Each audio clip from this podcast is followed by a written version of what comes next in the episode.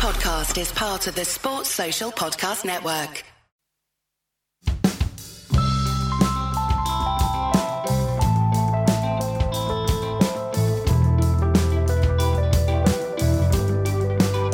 This episode of Red Inker is about Nicholas Pooran, one of the most exciting players in the world game. And to talk about him, I've gone and got an expert who podcasts. My name is Santoki Nagulendran. I'm co founder and co host of the Caribbean Cricket Podcast. We talk about the Under 19 World Cup, why he hasn't played more first class matches, he's banned by Cricket West Indies, the Trini Boys, early franchise success, the 2019 World Cup, the IPL, and that car accident. And I've got you on to talk about Nicholas Pooran because he's fun and people don't talk about him enough. And you just did an interview with him for, was it Cricinfo? Yeah, Cricinfo, yeah. I knew I read it somewhere. Let's go back to the start of his career. I'm not an under 19 person because there's already 3,000 professional cricketers in the world. I don't need to also know about a 17 year old from Bangladesh just yet. But my memory was that he was one of the few people from an under 19 tournament that really popped back in the day, and everyone was talking about him. Yeah, because he sort of defined, well, even to this day, his defining career moment's been that 143 against Australia in the quarterfinals. And um, I think he scored over 300 runs from his six matches. So he sort of made a name for himself in the under 19, especially in the region. People started talking about him. I mean, in Trinidad, he'd sort of been groomed for being the next future star from a young, young age. But this kind of got the whole region talking about him. But then, unfortunately, other things happen, other circumstances happen, which sort of derailed his career for the next year, two years. Yeah, so he does the under 19 World Cup, comes back. He plays three games for Trinidad in first class cricket. I think he might have played a couple of List A or something as well around that period, or, or certainly played some other representative cricket. Then he has the car accident. My memory of the car accident, and the way that he told me was he had the car accident, and Trinidad gave him money to get his rehab done. And then halfway through that, they decided that they weren't going to continue to fund his rehab. If you ask Pooran, he talks a lot about Gus Logie, the former West Indian uh, short leg legend. Not always in the most positive terms. I think that's the, a fair way of putting it. But that was really derailing his career. But it also shows how quickly West Indies can lose out on um, next generation talent. Yeah, so he had that car crash, I think, January 2015, and it sort of took him six months just to be able to walk unassisted. And you kind of imagine being mm. at one point he thought he would never play cricket again. And since then, you've sort of seen him play so many franchise tournaments, you get the feeling that he's just grateful that he's able to play cricket. It's always sort of in the back of his mind that that yeah. opportunity was taken away from him. Um, and as you said, he had problems with the Trinidad and Tobago Cricket Board. He ended up having to play for his local club, Queen's Park, instead of the Trinidad and Tobago national setup because they wouldn't medically clear him, which sort of linked to them not funding his medical rehab. Um, and it was all hmm. messy and typical West Indies administration issues. But since then, he sort of defined himself as the quintessential freelance franchise cricketer. Yeah, so he started playing. I am trying to remember. I think he played tournaments in Seattle. He might have played in Houston as well in America. So he made a little bit of money from that. He was very lucky. I, I don't mean lucky completely, but he, he was very lucky that he signed with Insignia who I think at that stage were already Darren Sammy's agent. They were already Kieron Pollard's agent. Everyone except for Dwayne Bravo and Chris Gayle, I think they had at one stage in West Indies cricket. And they got him an IPL gig and a BPL gig when no one really knew who he was outside of that under 19 thing. And he basically developed that way. I don't know if you know the full story of it, but I'm pretty sure um, I've talked to him about it. And he was at someone's house for like a barbecue or a dinner or something. It was all the Trini boys were there. And he literally said to them, Do you think I'll be able to like just develop as a cricketer by just playing franchise leagues? And I think it was Dwayne Bravo took him aside and said, Yes, but it's going to be very, very hard. And this is how it's going to be. And he did. And he just went off and played all these random leagues because he didn't have a first class team. Yeah, exactly. And I think 2016 CPL, he got bought for 90,000 US dollars by um, the Barbados Tridents, who were obviously then captained by Kieron Pollard. And to put it into context, that was the same fee that Andre Russell got to play for Jamaica Tallawahs. And this was Nicholas Pooran, who hadn't played a professional game for over a year. So that sort of sums up how well, like the Trinidadian posse, as you mentioned, Pollard, Narine, DJ Bravo, they sort of highly regarded him in that sense that Pollard was willing to take a gamble mm. with him. And the Mumbai Indians, the next year, 2017, Kieron Pollard actually arranged for Nicholas Pooran to play in an empty stadium in um, Mumbai as a trial to get him in. And once he done well in that, mm. Mumbai Indians signed him, which sort of shows the extent, also shows the pulling power of Kieron Pollard and Robin Singh as well, fellow Trinidadian, who was head coach of Barbados Tridents at the time. He was obviously in the Mumbai setup as well. Just how much they were sort of pulling for him and how highly regarded he was seen as mm. to go to that extent to fly him out to Mumbai, play in an empty stadium, and then consequently signed, considering, as you said, he hadn't had much cricket behind him. Yeah. I remember um, Polly doesn't send me very many messages unless there's something on his mind. One of the few times he did send me a message was when I wrote about Pooran. Like he does almost treat him like a little brother. Like there's a real strong bond between, you know, Kieron Pollard and Nicholas Pooran. And I think if he hadn't have had that, I think it's very possible he still would have been a successful cricketer, but he might have floated through his career a little bit more. But because he had the very good agent and, you know, the links to all these different people, and everyone who saw him, from what I could tell, was like, well, this is obviously, you know, West Indies' next great batter, even if he didn't have the sort of background that you and I would sort of typically think of of a first class cricketer. Yeah, and let's not forget he was also banned by Cricket West Indies for 10 months from playing any domestic cricket because he wanted to play in the Bangladesh Premier League. And so, like you said, if he didn't have those connections to other franchises, he sort of would have been left in the lurch, really, being banned from domestic cricket. He ended up playing in Hong Kong, Seattle, as you mentioned, in America, Bangladesh Premier League. And so he sort of honed his skills at various franchises across the world rather than at his home domestic club, Trinidad and Tobago. And when he was banned, when you're talking about that, I mean, my understanding was that he was actually happy to play, but he'd had a falling out with Trinidad and he was being offered all these other offers anyway. So it wasn't like they were about to play him. Uh, this is the interesting thing. He's used now by a lot of people to say, look, ah, the young people don't want to play first class cricket anymore. Look at Nicholas Pooran. But when you talk to him, he's like, of course I wanted to play first class cricket. Like he's not one of the first players to ever turn his back on first class cricket. He had an actual issue with at first the Trinidad board and then the West Indian board, which basically it could have just completely ruined his career.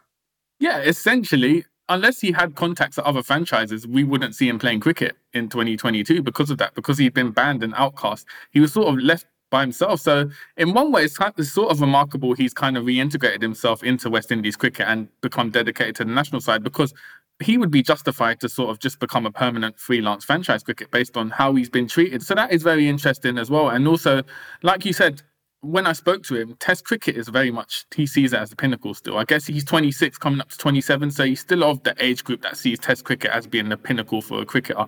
He very much wants to play. He spoke to Sir Desmond Haynes, the West Indies selector, in January, and said he's up for playing Test cricket. It's just the problem is obviously as a common problem in modern cricket. How do you play first class cricket? How do you set aside time to play first class cricket when the money on offer?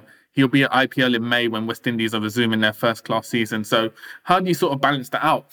from speaking to him, I sort of got the impression that he was hoping there'd be a compromise and he'd be fast tracked into the test side rather than having to commit to playing for Trinidad and Tobago in the first class setup for 75, 100 US dollars a game. Yeah, I mean, I think, uh, well, he played three games over the first, what, six years of his career. I'm just having a look. He's up to five. The other two games, are they both West Indies A? I know at least one of them was a West Indies A game. I don't think he's played for Trinidad in a first class game, has he? Since when he was young. Yeah, since when he was young, the last two games were the two West Indies A games against New Zealand A. And even in those matches, he captained, he was wicket keeper, he took a wicket, right arm off break. So he was all over the place. He sort of dominated that first class match. He hit an innings, I think, 69 or 63 balls. So kept that strike rate up. So he's definitely someone who could do well in first class cricket. It's just whether West Indies want to take the risk and throw him into the deep end. Yeah, my memory of that, I'm just having a look at the scorecard. It was an incredibly strong A game. So Glenn Phillips, Tim Seifert, Mark Chapman, Jimmy Neesham, Rachin Ravindra, Bracewell played as well, Ish Sodhi. And then you've got Kyle Mayers, Jayden Seales, Romario Shepherd, Keemo Paul, Rahkeem Cornwall. Is it Brandon King? I mean, it's ridiculous. Or Fabian Allen. It was like an all-star A game, that one. It was absolutely phenomenal. But, you know, when you look at him, there's nothing in his game that suggests that he can't move to first class cricket and to test cricket. I'd still say, I mean, it'd be interesting to see what you think, but outside of Brathwaite and maybe Hetmyer, he's probably still in the top three talents as far as just pure batting in the West Indies. Yeah, 100%. His, his technique suggests that. And as we've seen in T20 cricket, whereas before he sort of came down the order five, six, seven as as a finisher. I think now you've seen him develop and move up the order into that three, four role because his technique is so good. Franchises are relying on him to carry and anchor that innings. Yeah, it's, it's that combo role. So when he first came in, so the breakthrough season he had in the CPL, trying to remember if it was that first year in Barbados when he came in in the middle order and sort of smashed the ball everywhere. You know, at that point, there was no doubt that he was a very good player, but people couldn't quite work out what to do with him because he was going to have to bat at six or seven. He's really just every year added little bits to his game until, well, he bats number three now for the West Indies, doesn't he? Yeah, exactly. So he bats at number three for West Indies. He's done very well. He hit over 60 in every innings against India in a three match series last month. Um, so yeah, he's he's really developed and matured as a player. And it's interesting because when I spoke to him about his stint at Punjab Kings last season, where he averaged 7.75, he sort of said as well, because he was coming in later on as a finisher, he didn't face that many balls really. So in some regards, he didn't really see it as a failure because he wasn't soaking up balls. He was going for one ball ducks, two ball ducks. So it'd be interesting to see sort of how the Sunrisers utilize him. Do they keep him as a finisher, is, what he's known as in the IPL, or do they look at what West Indies have done and move him up to uh, position three? Yeah, I mean, I think for me, he's kind of like a Glenn Maxwell number four. You don't really want him in at the power play. In fact, I think the West Indies make a mistake sometimes allowing him to go in during the power play. I think that you basically you make sure he doesn't go in in the power play, but the minute the power play's over, the next wicket is when you send him in. He's so good against spin and the way that he manipulates it, and if he's in later, he'll smash everyone around everywhere. Well, let's briefly mention the IPL stuff. He had probably the worst IPL season I've ever seen anyone have last year after having a great half a season and then an absolutely great season. So he had about a year and a half in the IPL where he dominated. And then last year, I mean, you said so he made a golden duck. Did he make a diamond duck as well? Yeah, Did he run duck, out yeah. without facing a ball? Maybe yeah. Yep. He went out second ball in one game. It was actually hilarious how bad his season was. He obviously would not have felt that way. Psychologically, it sounds like he's handled that pretty well, though, from your chat. Yeah, I think obviously in 2020 he did well, partly because KL Rahul, Gayle, Agarwal, they were batting so well. When he was coming in, there wasn't that pressure. Whereas last season we saw Gayle in particular struggle for the Punjab Kings. So Pooran was coming in with a lot more pressure. But when I spoke to him, he brushed it off. He sort of said, I've been doing well international cricket and people should judge me on that recent series rather than last year's IPL. So for me, it doesn't seem like he fears anything. And we talked about the price tag. Obviously, that's going to come into it 1.4 million US dollars. And he also said, like, he obviously takes note of it, but it doesn't add any pressure to his game. And one thing that was interesting was when I spoke to him, he was playing T10 cricket in Trinidad with Narayan Pollard, Evan Lewis. And he attributed that because he feels T10 cricket is something which adds that fearlessness into your game. And so, probably playing for West Indies at number three, because he had pressure on him to carry the innings, it was sort of a release playing T10 cricket, kind of getting that fearlessness back into him, expanding his uh, variety of shots. So, he was using that as preparation for coming into this year's IPL. I mean, the other thing is, it does tell you that, like, as I just said, he's probably had the worst season. I'm trying to think of an overseas player who's had a worse season in the IPL that's played as many games as he got and struggled as much as he did. But the other side of it is the fact that he went for 1.4 million. People are starting to work out that there is variance. Do you remember when Tymal Mills had a bit of a bad season and we just never saw him in the IPL again, right? Like teams are now starting to go, okay, we get this. Yes, he's had a bad season, but it was a dramatically weird bad season. So we're willing to sort of move on from that. So that's very interesting.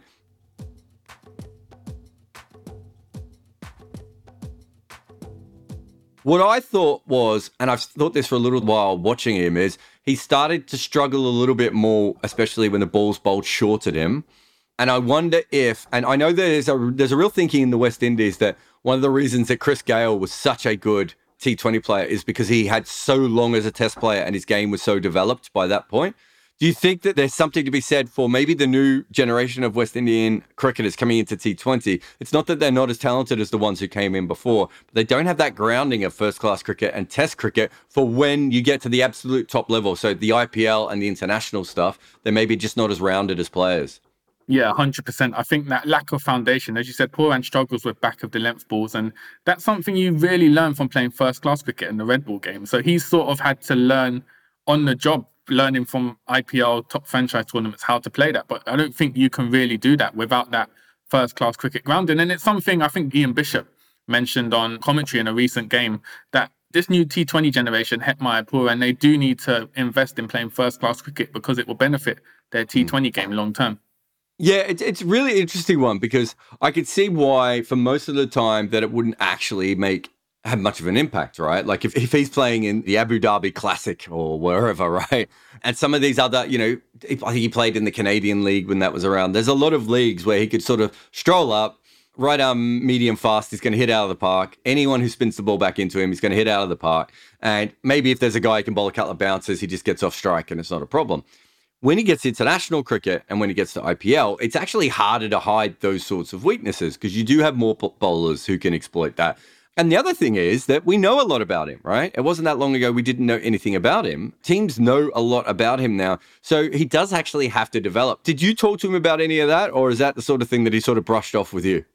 So he sort of said for him, he doesn't see it as more technical issues. He sees it as more mental issues. So about mental barriers and kind of having confidence in his game and his ability to bat. So, I mean, it could be a case of him not wanting to give away what he perceives as people's flaws of him, but he did reiterate to me that he saw it as more of a mental thing, a psychological thing, building back his confidence after last year's IPL. And it'd be interesting as well with his, um, we talked about his fee, 1.4 million US dollars. I guess it wouldn't have helped either that the Sunrisers, Murali, their spin coach, sort of said, yeah, we paid that for Pooran because we couldn't get Ishan Kishan and we weren't sure about Jonny Bairstow. So we just needed any international wicketkeeper. So I don't know if that would have helped his confidence going into the IPL.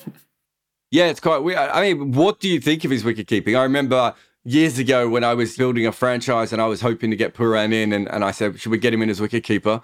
And they were like, well, no, because he can't keep, right? So he's kind of I mean, at the moment, West Indies might have the two worst or three worst wicket keepers in Shai Hope, Da Silva, and Pooran. From a pure technical standpoint, they're all pretty much batters who pick up the gloves. His wicket keeping is very, very hit and miss, isn't it?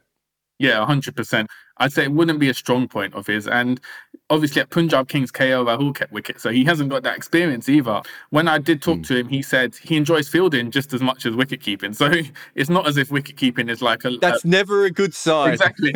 when someone say, yeah, you know, I also like that. It's just like, no, wicket keepers do not like to field unless they're doing it just for fun occasionally in slips to see how they go.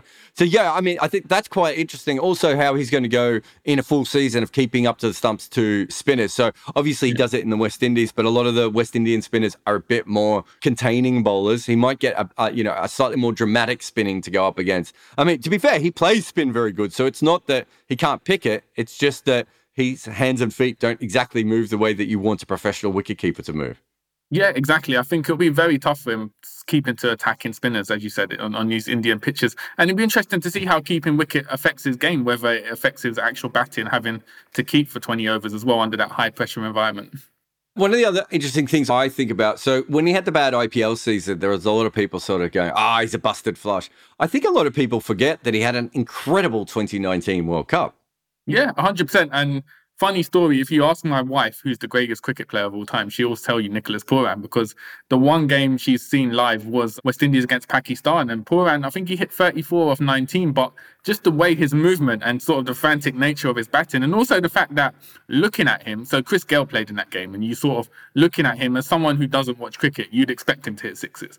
Whereas Pooran didn't look mm. like someone who could clear the boundary. So she was completely captivated by his play. And to this day, if you ask her, because she's got no context, but just how well he played in that game, she will say he's the greatest cricket player of all time. But that's sort of a good barometer as to a star because someone who doesn't watch cricket, if you're captivated and there's something about player, they mm. obviously have qualities kind of that reach out beyond just what happens in the match. So he has got that star quality. And as you said, he put on the runs in the 2019 World Cup. But if you talk to him about it, he'll say it was a massive disappointment in terms of how the team performed.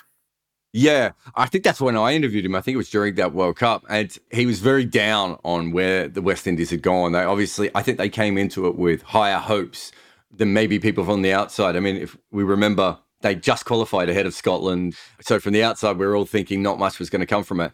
West Indies had a poor series, but he had an incredible one. He was wouldn't have been in everyone's World Cup team at that tournament, but quite a few of us had him in the World Cup. That was also the period where I thought teams started to work him out a little bit more. I don't know if it was that Pakistan game or if it was the Bangladesh game. It was one of the games I went to where they came on and they had a leg spinner or a left arm finger spinner bowling to him and they had no deep mid wicket. Hmm. And I'm just sitting there going, no one has any idea who this guy is. He was so under the radar, despite the fact that, you know, what we've talked about the under 19 World Cup, going to the Bangladesh Premier League when he was very young, the IPL tryouts and all that sort of stuff. Basic information teams didn't know.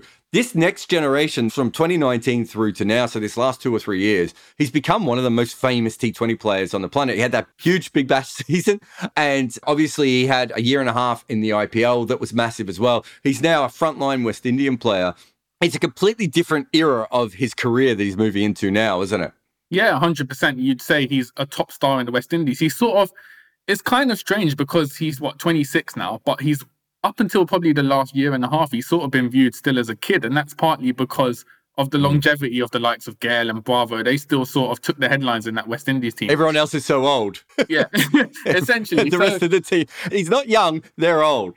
Yeah, it's, it's an unusual situation because in the West Indies, we sort of view Hetmyer and Pooran as up and coming sort of young players, whereas in fact, they're coming up to the peak of what should be their career. But it's sort of having to live in the shadows of these guys who have defined the format. So now's really with DJ Bravo retiring, Gayle stepping out of the team, we sort of seeing Pooran being held up to the limelight. And so as you said, teams know about him very well. And the amount of cricket he plays for franchises and internationally, there's so much footage about him. So it's about whether he can keep up to that and work on technical abilities to get ahead of the game.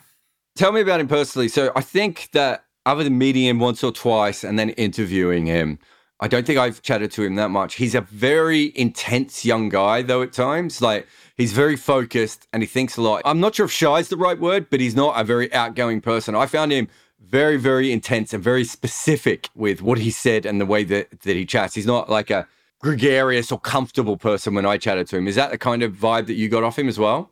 Well, here's an interesting one because this again might link to the whole Gayle Bravo thing because he comes across as a sort of shy and quiet person, but I don't know whether that's just because he's been in teams with such extroverted characters. Because in recent yeah. series against England and India, we've seen backstage footage after the matches. He's sort of leading the team talks and he's very charismatic, yeah. which kind of goes against the image I had of him. When I did talk to him, as you said, he was slightly reserved, very intense. But one thing is, he can analyze the game very well. So talking about batting in the power yeah. play, different positions. And it'd be interesting because he went to the same college, Naparima College in Trinidad, which Samuel Badree, Darren Ganga went to, who are obviously great communicator analysts. So it'd be interesting to see if his upbringing, his school, has kind of taught him how to articulate himself and analyze the game in a, in a certain way. So I don't know anything about that. Is it?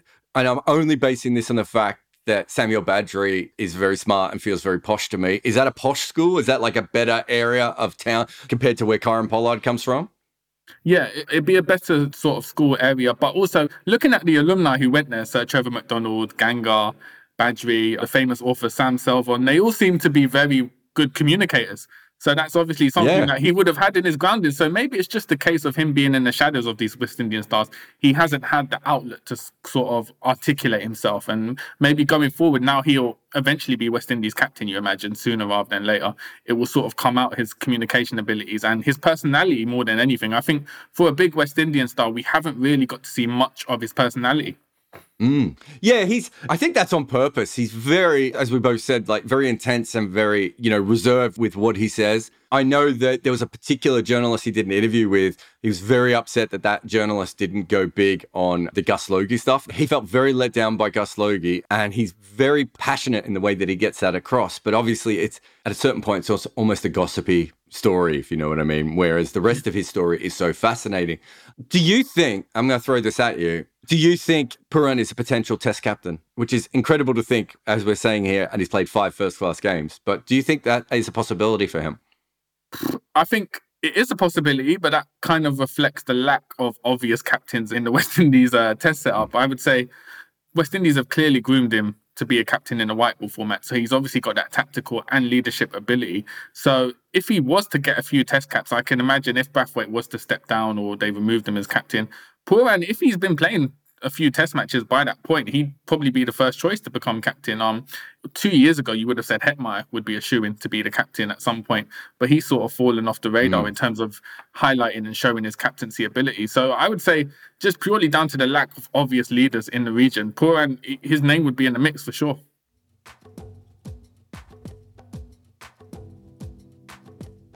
Hetmyer was the under 19 captain. And, you know, at that period, he was the one that everyone was thinking about being a future leader. Obviously, he's had problems with his own body um, of recent times and had some problems with the board as well. it just feels like that Pooran has sort of overcome him a little bit more. And as you said, there's absolutely no doubt that they are pushing him. I don't know if this is, you know, Phil Simmons and Kieron Pollard or if this is a whole West Indian cricket thing, but it really feels like they're pushing him more and more towards this leadership role for Pooran. It'd be really interesting to see how he develops with that and if he changes his sort of public persona, the sort of stuff that you're talking about that you see in the behind the scenes footage where he's a bit more vocal, I suppose is the best way of hmm. putting it. But what a remarkable story it would be, and a very modern West Indies story if he does end up captaining the test team, considering he once had his local board not pay his fees and was suspended by the West Indies Cricket Board and then had to go play in Seattle because he couldn't get cricket anywhere else. It's such a modern West Indian cricket story, Nicholas Pooran. Incredible talent and almost had to overcome everything else that's been thrown at him. Yeah, and I think to be a true West Indian story, he'll probably be captain on debut, his test debut. They'll probably just make him captain and say, yeah, here you go. That was sort of end the chapter of the Pooran's remarkable West Indian story. He'd be captain, wicketkeeper, batting first drop in his first test. He'll be like the Lee Mon of a new generation, like just sort of completely dropped in from nowhere and have to do that. But you're right. I mean, the thing is that he's 26 He's had this remarkable career. You say he wants to play Test cricket. I got that feeling from him when I talked to him a couple of years ago as well. I think that there's still a big unticked box for Nicholas Pooran. It, like he's already shown at the World Cup and the IPL that he can be one of the best players in two different forms of white cricket. I think that he certainly, the last thing on his sort of bucket list is starring as a West Indian Test player.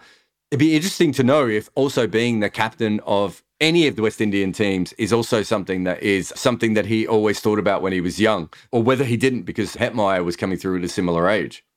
Mm. See, this is the thing. I'd like to take it as face value that he wants to play Test cricket, but we also spoke to Evan Lewis um, on the Caribbean Cricket Podcast, and he said Test cricket was still on his radar. He'd love to play it. But part of me does wonder whether these West Indian fans in particular will know the complete backlash Chris Gayle got about 10, 12 years ago for saying Test cricket is dead to him. Whether this is sort of a PR line, keep saying you're going to play Test cricket, yeah, Test cricket's the pinnacle, and then never eventually play it. So it'd be interesting to see. I do think Pooran is more genuine than Evan Lewis in terms of wanting to play red ball cricket, test cricket. But it'd be interesting to see the pathway, how sort of cricket West Indies and him work to kind of get to that route, which is the main thing. Because just by principle, I don't think West Indies will allow him a free pass to get into the test side without having to commit to some sort of domestic first class season. So the pathway is very tough. It'd be interesting to see at the stage he is in his career now, you'd imagine in the next two years he has to be in the test team or he never will. Or if he does come into the test mm. team after that, he'll be past his peak. So it's sort of a critical juncture in terms of his test career ambitions at the moment. Yeah, it's really interesting to see what West Indies cricket do. You know, under Ricky Skerritt, it's certainly been much more inclusive than it was under Dave Cameron, where you were with us or against us. Mm the old way doesn't work, right? The, the first class setup doesn't work for these modern players. So maybe there's another way of doing it and saying, okay, well, you need to make yourself available for five West Indian A games or a West Indian A tour or two tours in a row or whatever that may be. We'll happily make you qualify from there because – I mean, Evan Lewis, Hetmyer, Pooran. I mean, even someone like Obed McCoy, you know, how many six foot five, 90 mile an hour left arm bowlers are there around in the world? And Obed's not a first class cricketer, really. And he might never be a first class cricketer. And I got him his agent back in the day. I don't think his agent's like pushing him to become a test cricketer. So it's depending on whether someone like Obed wants to become a test cricketer in that point. But if there's no way to scoop up these guys or uh, keep them involved, then you're going to miss out on a whole generation of cricketers. And you've already missed out on a whole generation of cricketers because the last board basically was at war with their players. The great news is they're no longer at war with their players, but now they have to come up with a compromise that kind of makes everyone happy, or as most compromises, makes everyone a little bit unhappy, but unhappy enough. Yeah, exactly. And I think it wouldn't even be entirely unprecedented. I mean, obviously applies to spinners more, but Sonny Ramadhin had only played like two first class games before he was picked for the test side. Sunil Narine had played like six before he was picked. So Pooran, he's played five.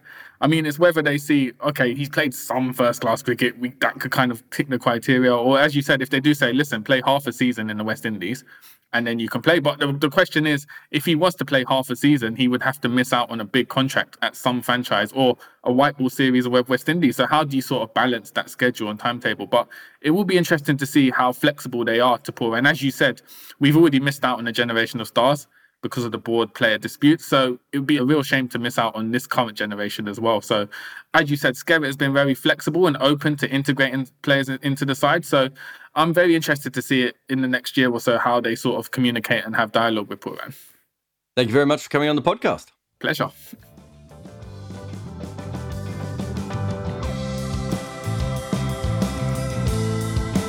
Thanks for listening to Red Inker. There is more information on my guests available in the show notes, including their Twitter profiles, if they have one. This is the important bit though. Please review on Apple Podcasts or anywhere really. Share it on all the social medias and just get it out there. If you can, act it out in plays on your balcony with your loved ones. This podcast is made possible by the people who support us at Patreon, so thanks to those who already do. And there is a link to Patreon in the show notes as well. Red Inker is made by me, Jarrod Kimber. Nick McCorriston makes everything sound better for your ears, and the theme tune is called The Prisoner by the Red Crickets.